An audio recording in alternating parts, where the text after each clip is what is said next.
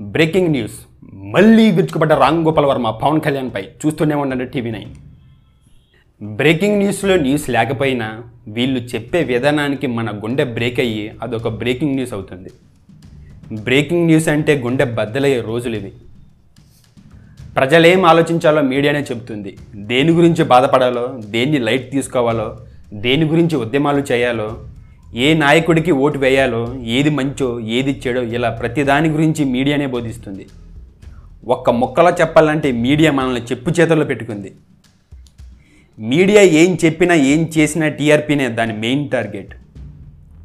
Public ఎక్కువగా crime news అవినీతి వార్తలు సెంటిమెంట్ న్యూస్లని ఎక్కువగా ఇష్టపడుతున్నారు. అందుకే మీడియా కూడా ఇరవై నాలుగు గంటలు వాటిని వాయించి పడదొబ్బుతున్నాయి. జనాలకి న్యూస్ అంటే ఒక సమాచారం లాగా కాక ఒక ఎంటర్టైన్మెంట్ అయ్యింది. ఇరవై నాలుగు గంటలు ఏదో ఒక బ్రేకింగ్ న్యూస్ అందించాలి.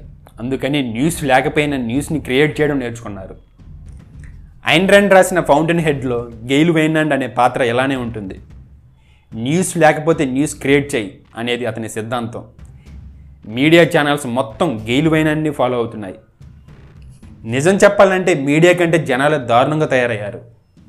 ఫర్ ఎగ్జాంపుల్ శ్రీరెడ్డి ఇష్యూ అప్పుడు అన్ని ఛానల్స్ శ్రీరెడ్డిని చూపిస్తుంటే దాదాపు అందరూ ఆమె నానాబూతులు తిట్టి మీ టీఆర్పీ కోసం ఇలాంటి చెత్త న్యూస్ చూపించే కంటే దేశానికి జనాలకు ఉపయోగపడే ప్రోగ్రామ్స్ చేయండి అని మీడియాని కూడా నానాబూతులు తిట్టారు. కొన్ని రోజుల తర్వాత ఇండియా చైనాకి బార్డర్లో గొడవలు జరిగి కొంతమంది సోల్జర్స్ చనిపోయారు. అప్పుడు దేశం మొత్తం చైనా వస్తువులను బ్యాన్ చేయాలని విర్రవీగుతుంది. ఆ టైంలో ఒక తెలుగు ఛానల్ చైనా వస్తువులు ఇండియాలో బ్యాన్ చేస్తే మనకు లాభమా నష్టమా? అసలు బ్యాన్ చేస్తే ఏమవుతుంది? చేయకపోతే ఏమవుతుంది? అనే ఒక ప్రోగ్రాం మంచి ఎక్స్పర్ట్స్తో చేసింది. చైనా వస్తువులు బ్యాన్ చేస్తే మనకు రావాల్సిన వాటర్ని వాళ్ళు ఆపుతారు. అంత ఈజీ కాదు చైనా వస్తువులను బ్యాన్ చేయడం. అని ఇంకా ఏదో చెప్పారు. అది ఇక్కడ అనవసరం. కానీ ఈ ప్రోగ్రామ్కి వ్యూస్ మూడు వేలు. శ్రీరెడ్డిపై చేసిన ప్రోగ్రామ్స్కి వ్యూస్ మిలియన్స్. పైగా ఆ ప్రోగ్రామ్స్ కామెంట్స్ ఏమున్నాయంటే ఏంటి ఈ ముసలోళ్ళ గోళ్ళ చాదస్తపనాయాలు ఇలా కొన్ని సంస్కృత పదాలు ఉన్నాయి ఇక్కడ మీడియాది కాదు తప్పు జనాలది. వార్త అంటే ఒక వినోదంలో తయారైంది. బుద్ధున్నోడు ఎవడైనా ఈ రోజుల్లో న్యూస్ని చూడరు చదువుతారు.